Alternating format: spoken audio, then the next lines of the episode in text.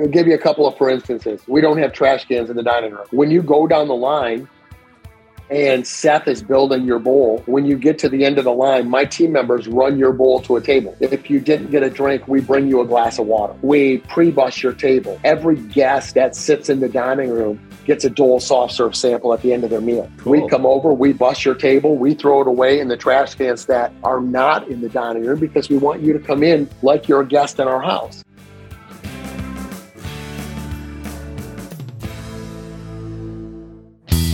This week's episode is all about innovation, staying relevant, and creating a dynamic concept that is based on a very strong company culture. You're not going to want to miss this episode. And if you haven't already, head on over to restaurantrockstars.com forward slash profits because I'm giving away three ways you are killing your restaurant profits, immediately actionable information that may transform your bottom line. Now, on with the episode. You're tuned in to the Restaurant Rockstars podcast. Powerful ideas to rock your restaurant. Here's your host, Roger Beaudoin.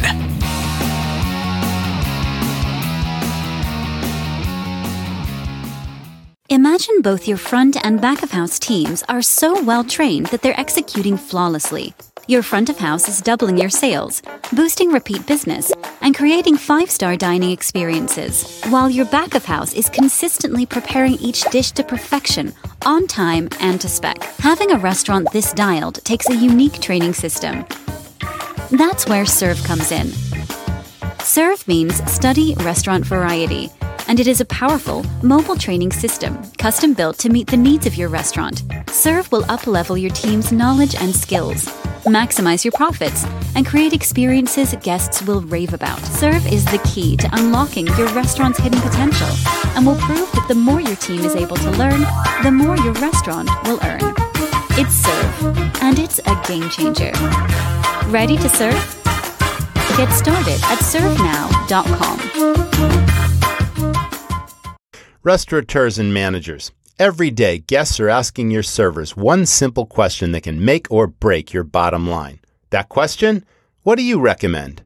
Studies show that 92% of diners will order whatever their server suggests. So if you're not already doing everything you can to harness the influence of your frontline team, it's time to start. I'm excited to introduce you to Sparkplug, an all in one customizable incentive management platform designed for restaurants. Sparkplug fully automates sales contests, goals, commissions, letting you build incentives, track real time metrics, and fulfill prizes in one dashboard. Over a thousand businesses are using Sparkplug to motivate and engage their front of house to ensure they always have the perfect answer when asked, What do you recommend? Now you can too. Sparkplug is free to try and is offering my podcast listeners $200 off their first sales incentive. Visit sparkplug.app forward slash rockstars to claim your $200. That's sparkplug.app forward slash rockstars. Hey everyone, it's the Restaurant Rockstars podcast. With me today, Mr. Mark Setterington. He is the co-founder and CEO of a fast-growing concept. It is called Island Fin Poke. Welcome to the show, Mark. How are you today? I'm doing great. Thanks for having me. Awesome. So I am familiar with poke. I have not yet tried it. I am interested to try it, but very first thing, let's talk about what it is. What exactly is poke? well, uh, the the word itself is a, a, Hawaiian. It's a verb that Oh. you know means to slice or to cut. Oh, gotcha. So it would be, you know, where it came from was the fishermen would go out and they would catch fish, and basically the poke was the the scraps, and they would slice it or they would cut it up and mix it with a little soy sauce or sesame oil and some Maui onions and green onions, and that's what they would snack on when they were when they were fishing, and it just became, you know, what it is today.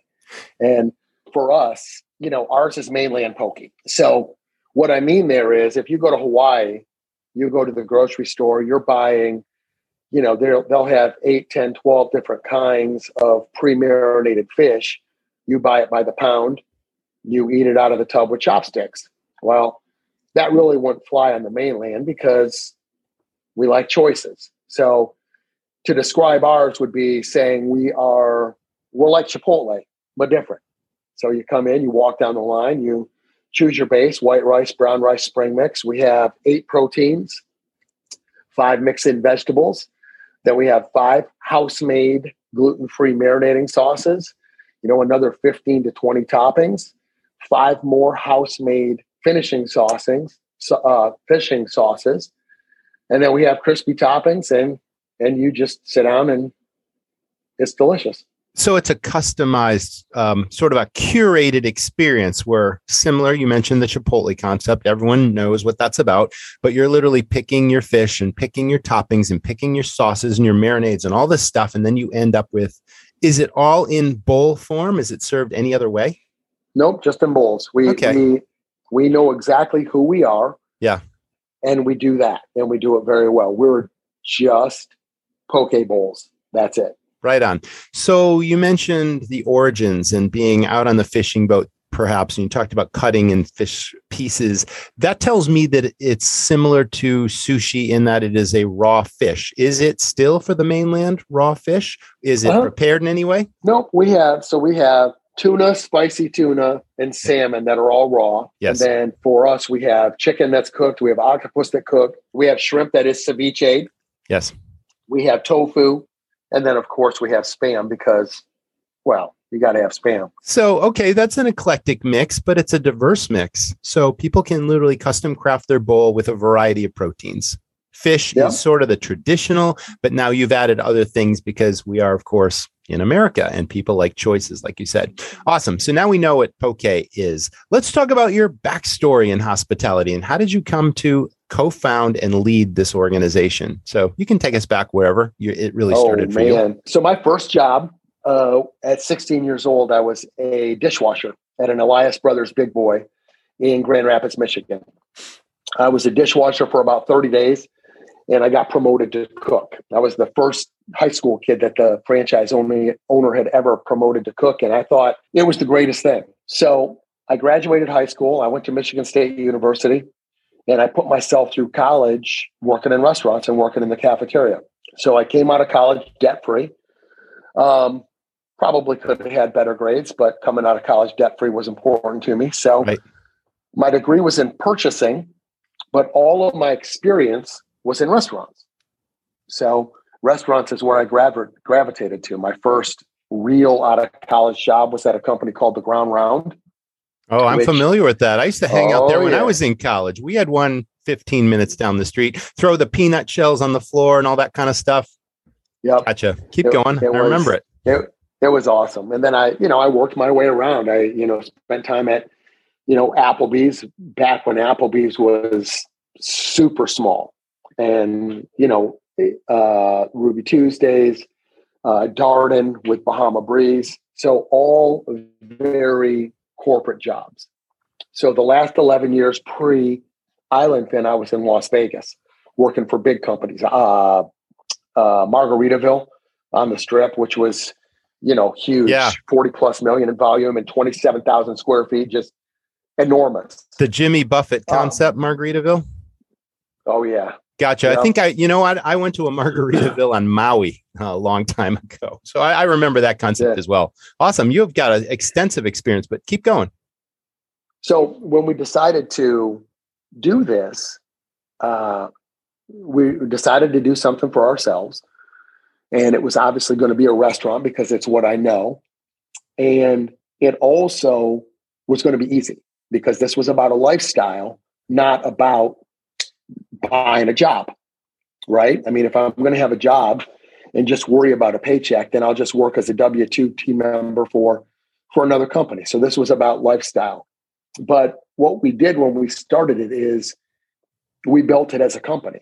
So you know prep lists and checklists and everything even when we had one that one that first restaurant in winter springs florida when the, the, i remember the first time the health department guy came in he came in and he was looking at our, you know, our prep list and our temperature checks and all that stuff. And he's like, where did you work before? Because he was expecting mom and pop.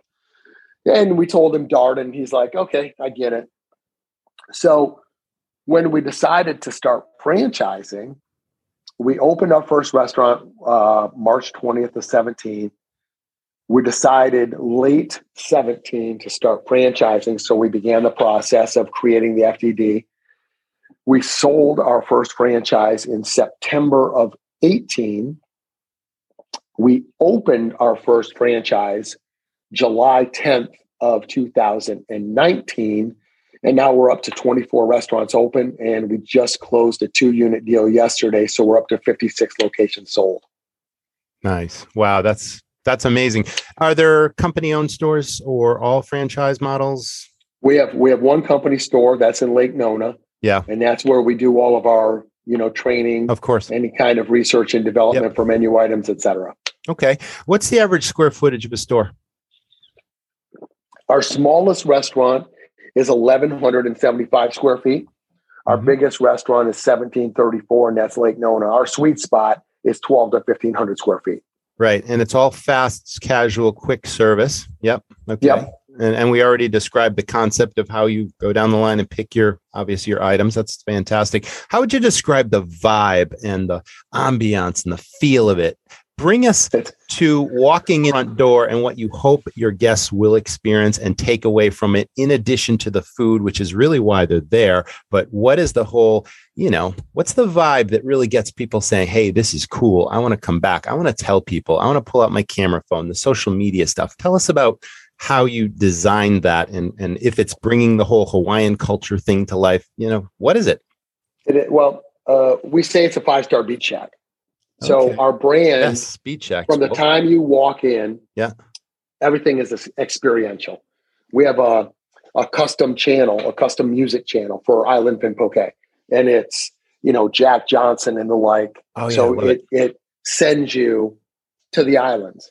Every restaurant has a TV, and we're playing surf videos, and it's you know mostly competitions in Hawaii.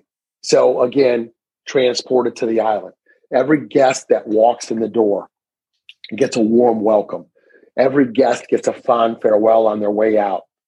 Every restaurant has a four foot sign that hangs on the wall that says, No friends, just family, Ohana.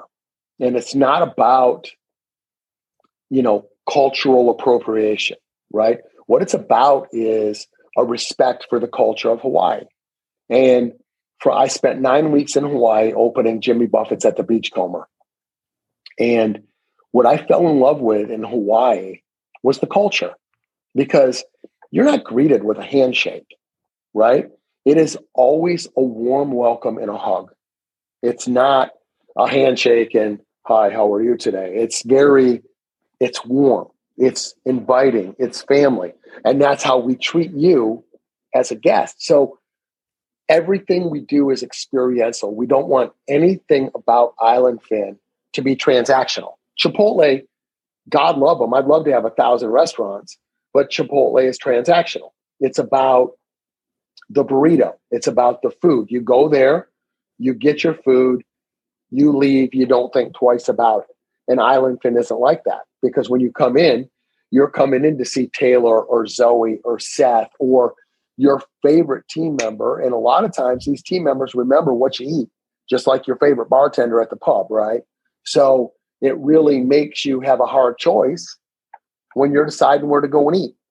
That's a powerful concept. You mentioned the word ohana. So please first explain what that means. I think it's got a relation to family and that Hawaiian culture of greeting and hugging and being part of something immediately so I want you to define Ohana and tell us about that. But then also, there's a huge training and onboarding aspect to obviously uh, transform your staff in all the locations to provide that ohana feeling a consistent experience and really care about the end experience of your guests. So take us through that whole concept. well, ohana is, is is all about family.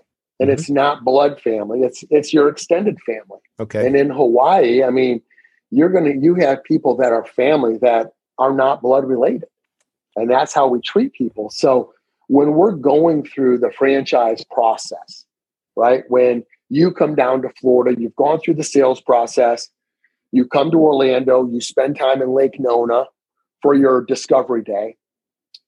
As much as you are there uh, interviewing us to see if you want to buy the franchise we're doing the same to you and it's about do we want to do we want to sign this 10 year deal with you?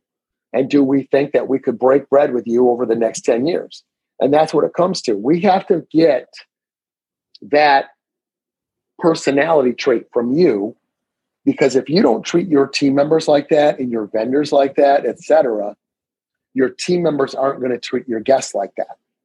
And it'll show the, the franchisees that are wildly successful like jim and marilyn way in worcester massachusetts jeff garrity in sarasota uh, uh, jeff and brenda sproat they understand this and it's very evident how they take care of the guests in their restaurant right?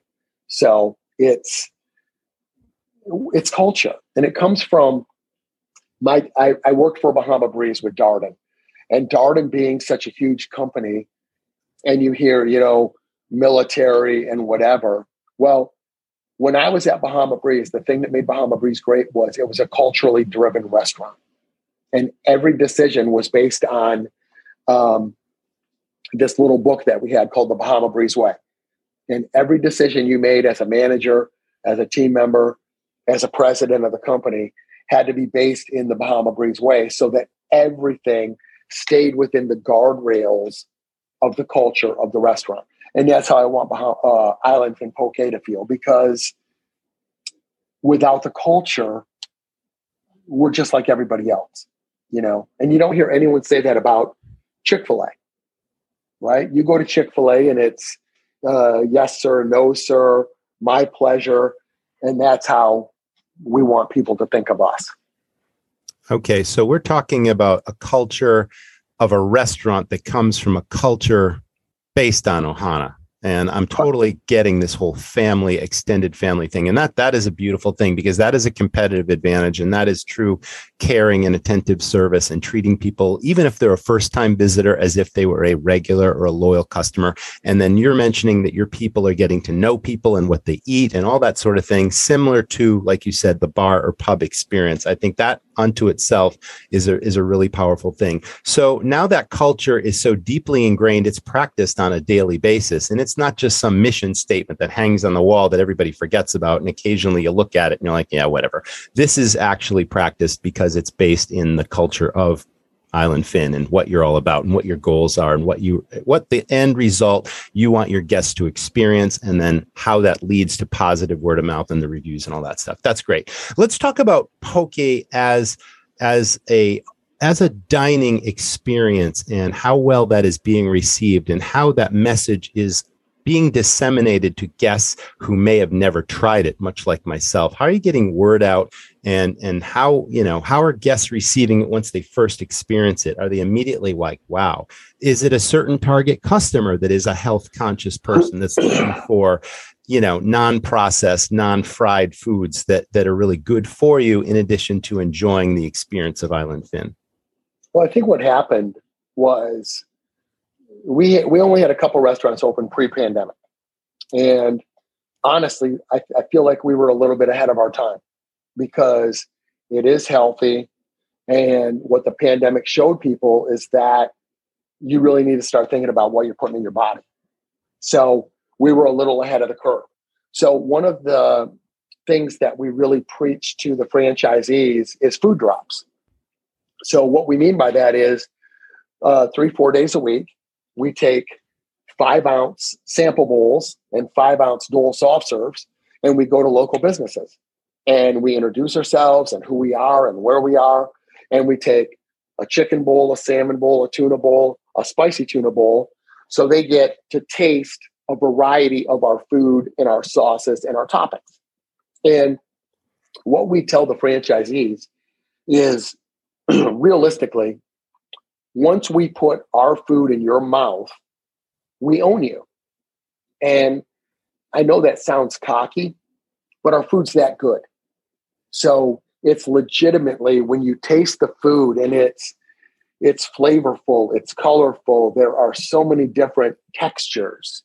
It's amazing what's going on in your mouth. And every time we do food drops, we get guests in. And once a guest comes in, you know, 80, 85% of the time, they turn into regulars. So you don't generally come into an island fin one time. Is there a business to business component there where your franchisees can then do catering? Does this product travel well? Can they do lunches at doctors' offices and all that kind of stuff as an additional profit center? Is that happening now? 100%. We, awesome. um, you know, and the franchisees that embrace it mm-hmm. are doing very well with it. St. Pete, uh, the franchisee in St. Pete has, you know, pharmaceutical rep that's a regular now. And every every other week, every third week, she's doing 30 bowls for a doctor's office. So these things work. We've got a franchisee who has an in with with uh, Chase, and he does uh, one of their corporate offices and sells mini bowls, you know, to the tune of a couple thousand dollars a couple times a month. So there's a lot of catering opportunity that we're just scratching the surface of. You know, people are tired of uh, Panera or the same old, same old that these pharmaceutical reps and whatnot are bringing you. So Island Fin is a great change of pace, and people are really falling in love with it. Would you say that there is a very well defined guest demographic in terms of age? Is it all over the place? Is it massively appealing to all age groups? It's funny because when we started this, you're thinking millennials and yep. uh, skewing female and whatever. But mm-hmm. if you came and sat in a restaurant, you would be amazed. You see six year old kids eating kids' bowls with raw fish, not chicken. You see, I've got a couple that come into Lake Nona and, you know, they're 70 plus years old and we're their date spot. And they just, they love it. And it's about, you know, they're not elderly and concerned with eating raw fish because they trust the quality of the product that we're bringing in. And we don't sacrifice on product quality. Right. So i'm getting the sense uh, this is clearly a very unique concept that stands apart in so many different ways but do you and and you don't have to name any names of other competitors but who do you or what do you consider to be competition for poke and your concept island fin for us, it's you know any fast casual, mm-hmm. okay. right? Because yeah. we're we're reasonably priced. I mean, you know, if you go to McDonald's right now and get a value meal, it's ten bucks. So a three scoop uh, bowl at Island Fin is fourteen, and you're not putting you know processed right garbage right, right. food in your mouth. Yeah, so, GMOs and all the other stuff that goes into all those other fast casual or fast food restaurants that obviously lead to all those problems with you know obesity and and addictions and all that kind of stuff but yeah you're you're offering a very healthy alternative that is all natural which is which is a wonderful thing and that's exactly it let's talk about the pandemic because you said perhaps the timing was ahead of its curve and then you launched and then all of a sudden the pandemic hit. Yet you were very uniquely positioned with a fast casual concept but there still had to be some pivots and you had franchise franchise operators that or franchisees i should say within your fold that everything went sideways and then you guys had to quickly damage control and come up with a plan for the future and what did that look like and was it complicated less so than a full serve sit down restaurant that had to close entirely uh, you know, tell me about that. What what what was that? Uh, you know, what was that transition like for you, and how quickly did it recover? And then I want to talk about the phenomenal growth that you've had because literally sales are exploding here. So the the beauty was we have a great partnership with our POS company Toast, mm-hmm. and back then our Toast rep was local, and so what happened was when everybody got shut down to takeout and delivery only Justin sent me a text message and he said, What restaurant are you in? I said, Lake Nona.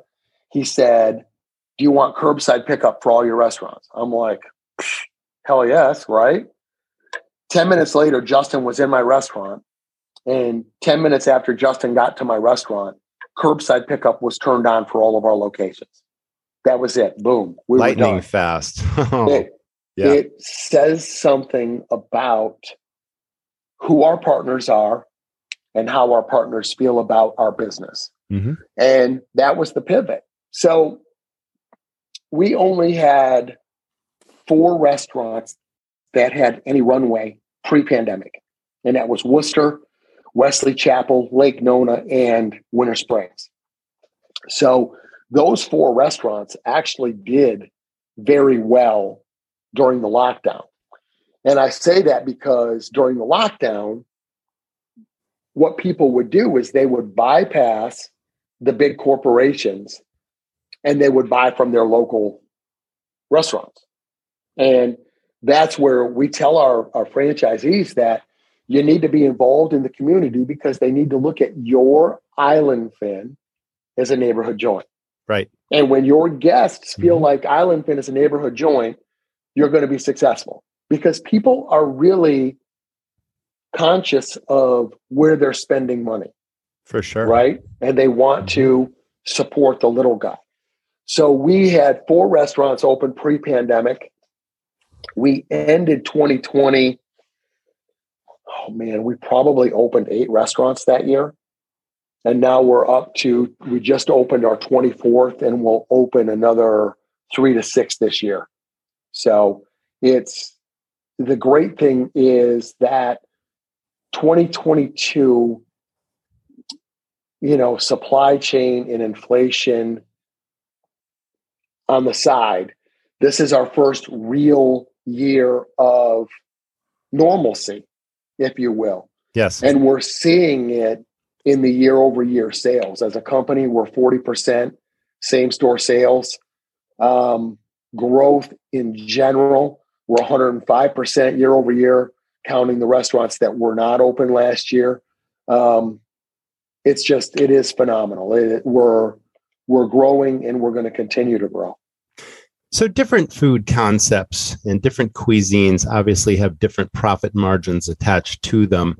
Can you you know, state what the profit margin, a typical profit margin is in the menu that you're serving for the average operator? Uh, our cost of goods, mm-hmm. you know, varies anywhere. We have restaurants that are running at 27%. Okay. And we have restaurants that are running at 35%. percent mm hmm It all it all comes down to the operator. You know, I can't even say that my restaurant is the best because we're not. Yeah. Lake Nona is running a 29.5 year to date, and I have four restaurants that are running better than me. So it's a little all over the board. And what I mean by that is if you're a franchisee and you embrace the process, pour testing, the WSR, uh, um, the way that we purchase, you're going to run good cost of goods. And if you stray or don't want to take advantage of the tools that we have in place, you're not going to do well. And every one of those 6% that you're running high in food costs is money out of your pocket. Not answering your phone is one of the quickest ways for your restaurant to lose a potential customer. But between serving in person customers and dealing with the kitchen, it's hard for staff to prioritize incoming calls. That's why your restaurant needs Popmenu answering. Simple questions that keep your phone line tied up can be handled without pulling a staff person from your in person hospitality. Reclaim the power of your phone. Popmenu Answering is powered by artificial intelligence to answer the simple questions most people call in with, like Do you have outdoor seating? or What are your hours?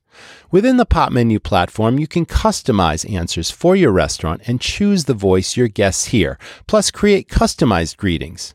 Popmenu Answering picks up your phone 24 7, 365 days a year, turning every phone call into an opportunity. Plus, Popmenu's full collection of tools helps optimize your restaurant's website and menu, streamlines your ordering experience, and assists in retargeting to enable you to build long lasting relationships with your guests. Get help answering your restaurant's calls now with Popmenu Answering. And for a limited time, my listeners can get $100 off their first month plus an unchanging monthly rate at popmenu.com slash rockstars. Go now to get $100 off your first month at popmenu.com slash rockstars. You mentioned the importance of partners, suppliers, vendors, that sort of thing, and the loyalty that comes with the service that obviously you provide them with great business and they obviously in turn provide you mm-hmm. with great product and service systems that sort of thing.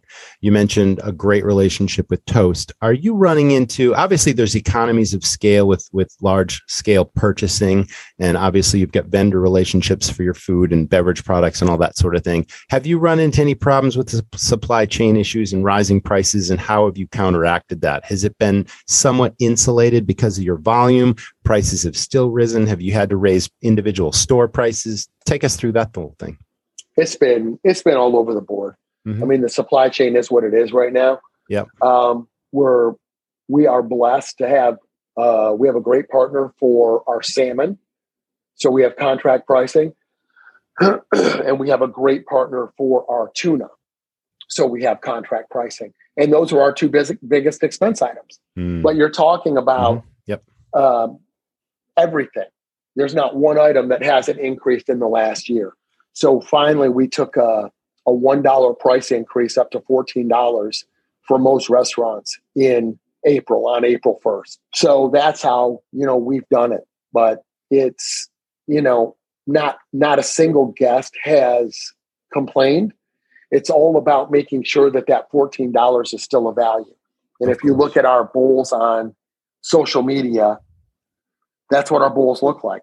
I know a lot of restaurants have taken all of the price increases they ha- they can, and now what they're doing is they're reducing portions on plates, and we're not going to do that. Our portions are what they are. Three scoops are three scoops. It's you know three and a half to four ounces of protein, and all the other toppings are included. And we don't. We're not going to nickel and dime you. A lot of poke places are you know, you get three or four toppings, and after that, there's a charge. And for us, every topping is included except for our premium toppings of surimi, masago, and avocado. So, other than that, if you want 20 toppings on your bowl, get 20 toppings on your bowl. We're we're more than happy to serve you. So it's been a benefit to have extensive variety and choices um, in your locations. Have there ever been a time where the supply chain literally limited your availability of certain items? Like what happens if suddenly tuna, you just can't get it on the volume you need it? Has that happened to any extent or? it's been, it's, there have been a couple of weeks where it was sketchy. We've still been able to get it, but the supply has picked back up. So our partnership with Phillips, every, they produce Waterman's Reserve for us.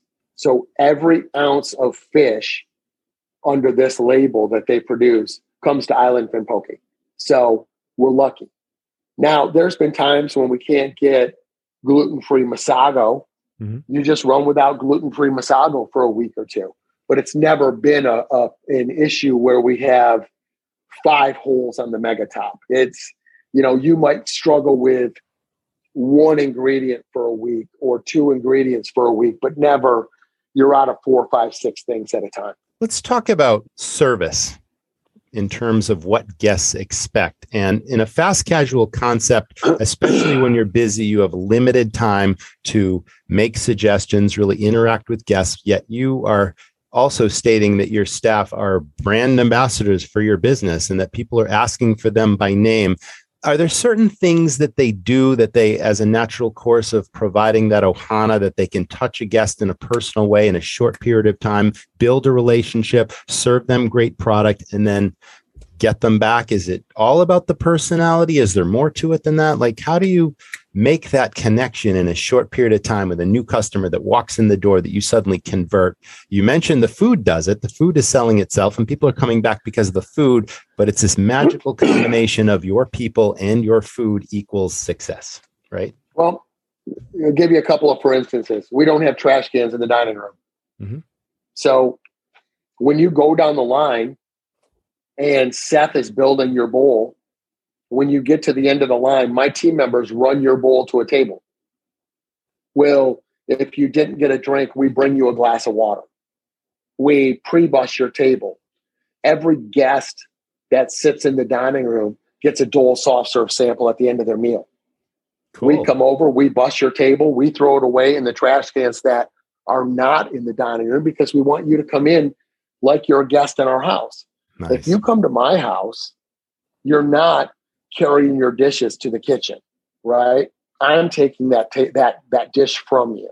So as the guests go down the line, it's never, you know, you go to restaurants that are set up like this and the the team members never look up. It's eye contact. It's a smile on their face and it's engaging you down the line and a description of the food and the description of the process and the description of the sauces. So what Taylor tells you when she comes to train your team is you have 15 feet to form a relationship. The the uh, the service line is 15 feet long, and we take that serious. And our kids, these kids make tips. You know, I know in Lake Nona, the kids make anywhere from thirty dollars in cash up to I've seen kids make hundred and twenty dollars in tips on a shift. And the, the, the guests are just blown away with the service. And that's what they do. That's why I'm a very bad person to go out to eat with. Because right now, full service restaurants are using COVID and staffing as an excuse for poor performance. Yes, and it, absolutely right. It's, it's, not acceptable mm-hmm. because I'm still coming to your restaurant and spending my money, and I expect that I'm going to get the experience that I deserve. And that's what we don't do at Island Fin. We don't use staffing as an excuse. We don't have to because it's only ever two or three people on a shift. And the way that we're set up, the efficiencies of this restaurant, two or three people are able to execute the model and give this level of service. Get big flavor without the labor with Smokin' Fast from Smithfield. It's fully cooked or smoked proteins, including American barbecue staples and global flavors. Everything from ribs to pulled chicken to brisket and barbacoa, all are authentically slow cooked to perfection. It's so delicious your guests will never know it wasn't smoked right in your own kitchen. Now you can add barbecue to your menu without adding a pitmaster to your payroll. Visit smithfieldculinary.com. Okay, that's a wonderful point. Now, everyone works for a paycheck, and obviously, restaurants are a competitive industry. There's been a huge, obviously, exodus from this industry. Lots of restaurants are struggling with this labor crisis thing. However, besides offering people reasonable wages and incentives and all that kind of stuff. It's really the culture of the restaurant where people fit and they say, wow, I can make a difference here. I like the people I'm working with here. And that counts in some cases for more than what they're earning. And the gratuity opportunity is on top of that as a bonus. But I'm getting the sense that there's a real advantage in the way your business is operated and how fun it is perhaps to work there and how it's so much fun to interact with the guests that walk through the door and see them having a great experience and enjoying the food. And you feel like you're part of something bigger than yourself and it's more than just a paycheck. Would you say that's true? It's a fact. It and is. we've had our best success with high school kids that it's their first job.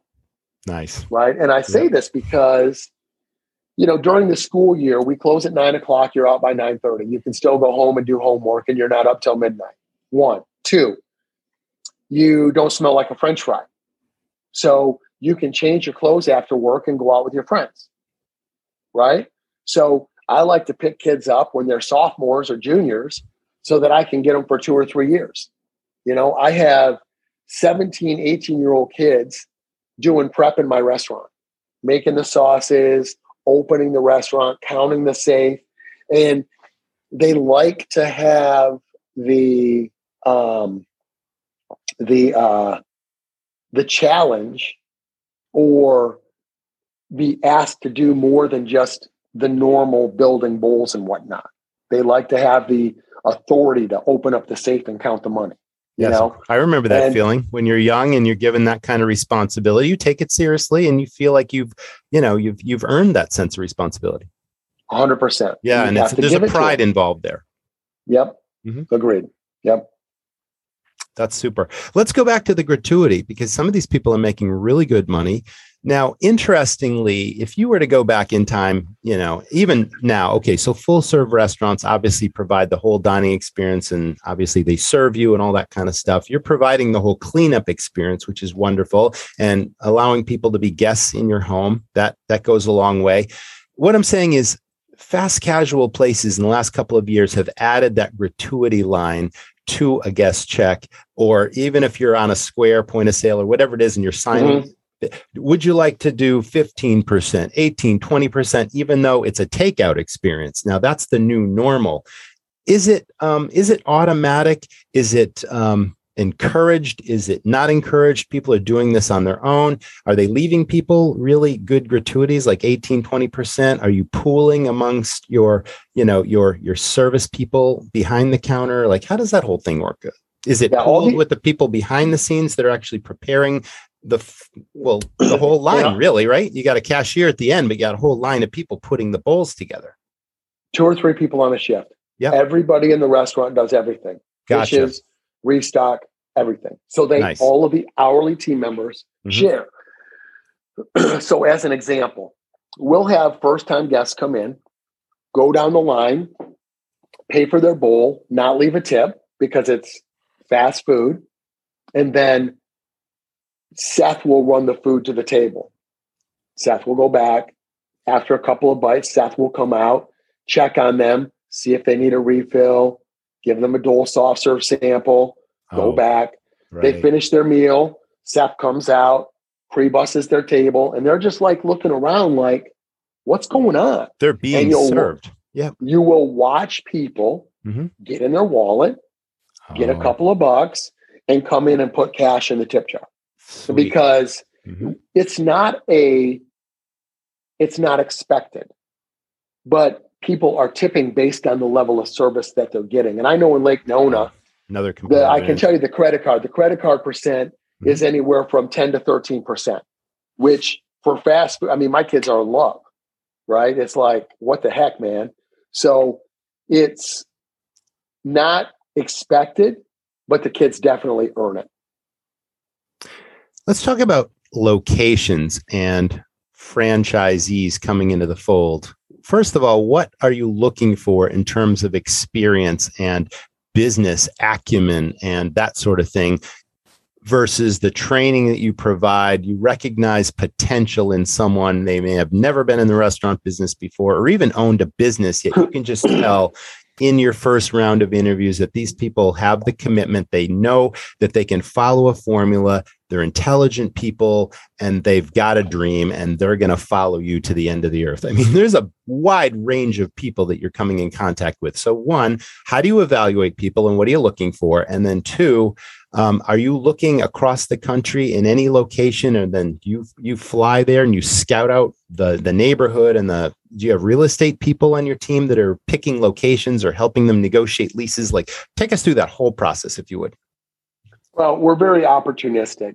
So the development team, you know, they do a lot of outreach to find mm-hmm. franchisees, but we're, I mean, we're open from Worcester, Massachusetts to Las Vegas.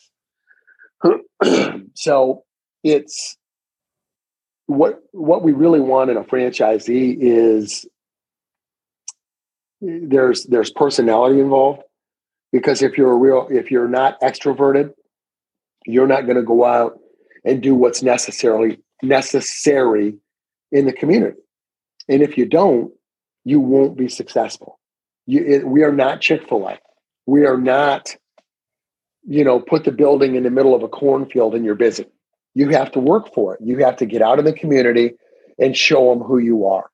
Once you decide and we decide, I mean, we have two different architects that we use nationwide. We have a construction company that we use nationwide. We have a partnership with CBRE, which is the largest commercial real estate company in the country. I'm familiar with that. that. They work our site selection for us and they know, you know, what our deal breakers are. Mm-hmm. They look for X amount of population density, traffic, et cetera, et cetera, et cetera. So we don't strike out on real estate. You know, it's been surprisingly for, you know, people complaining about the economy. This year has been really interesting in the fact that there's a lot of people fighting for that same 12 to 1500 square feet.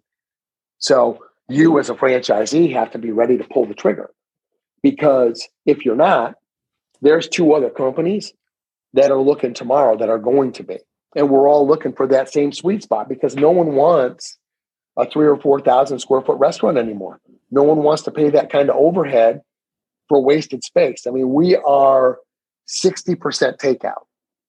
So we want to be where there's hospitals. We want to be where there's a good amount of daytime population for business you know, if there's a university like we have in Worcester, Massachusetts, and you know, we're blocks away in Salt Lake City from the University of Utah, um, et cetera. We know exactly what we want. Mm-hmm. CBRE knows exactly what we want, and we just let the experts do what they do.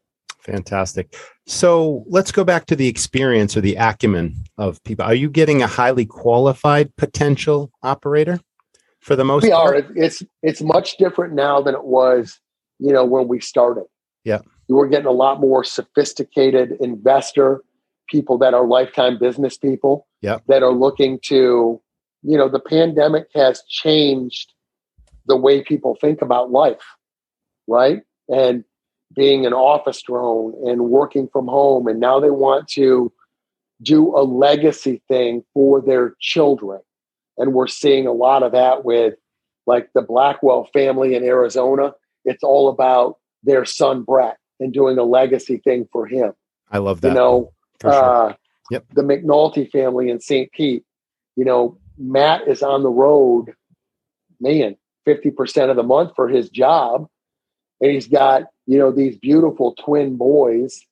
And this is a legacy thing that he wants to grow for his himself. So he's not missing out on you know the twins lives. And it it makes a difference between because life is too short right? And tomorrow is not promised to anybody. And these guys these lifetime you know million mile airline mile travelers are starting to think about yep. what do I got to do to see, you know, Stephanie, my wife, and my twin boys on a more regular basis. So, do you have any type of um, quote is not the word, or preference isn't necessarily the word, but there are a lot of franchise companies out there that really have uh, favor multi-unit operators people that aren't just going to start one store but people that are going to have five or ten stores. That would be my first question. Does it matter to island fin if you have ambitions to be a multi-unit operator or just a single location operator?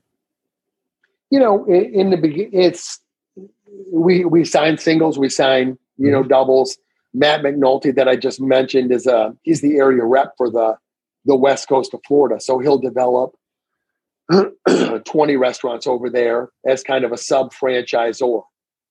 The same thing with with Steve Kretsch in Miami. So it makes it much easier on me as people open multiple units. Uh, Jeff and Brenda Sproat just opened their second unit in Trinity. Uh, Jim Way in Worcester is under construction on his second unit. Matt McNulty is looking for his second unit. Those things, because there's a learning curve with that first restaurant, as people open second locations and third locations, it makes my job much easier. So the magic question that that logically follows that one is the more stores there are, the greater the guest brand recognition, the greater the whole concept works for the individual operator versus the multi unit operator. And based on the location, whether it's a metropolitan area or a large population center, is there a certain one exclusive territory where within so many miles there can or can't be another one operated by a different operator? Um, is there a proven formula that says within so many miles we can have so many of these because business brings more business and brings more recognition to the to the you know to the chain you know unto itself? Uh, what's that formula look like or, or, what's your approach to it? Yeah in the in the uh, fdd it's a hundred thousand population or three miles. Okay three miles so and that would change. I mean we were in yeah. New york city uh, two weeks ago last week last weekend, um, looking at spaces. And the decision is do I want to build a corporate store up there because I know that we would just crush it? Or do I want to be self- selfish and do a franchise for Mark Setterington?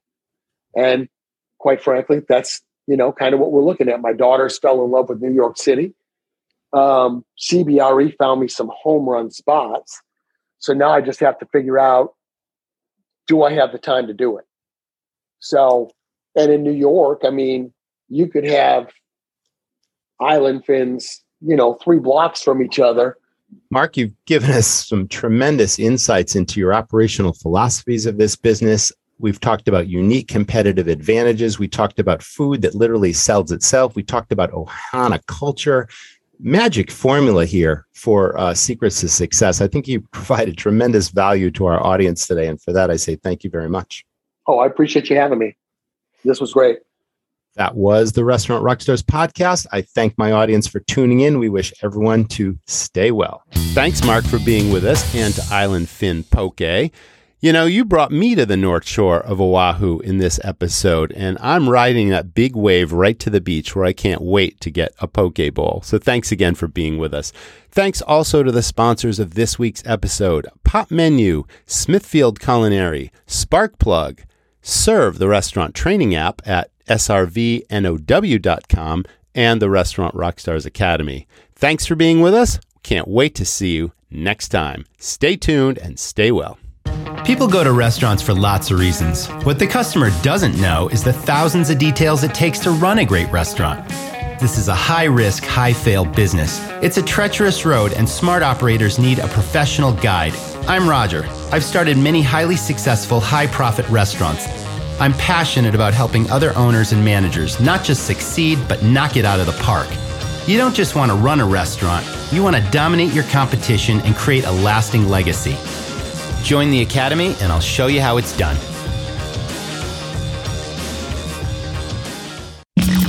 Thanks for listening to the, the Restaurant Rockstars podcast. For lots of great resources, head over to restaurantrockstars.com. See you next time.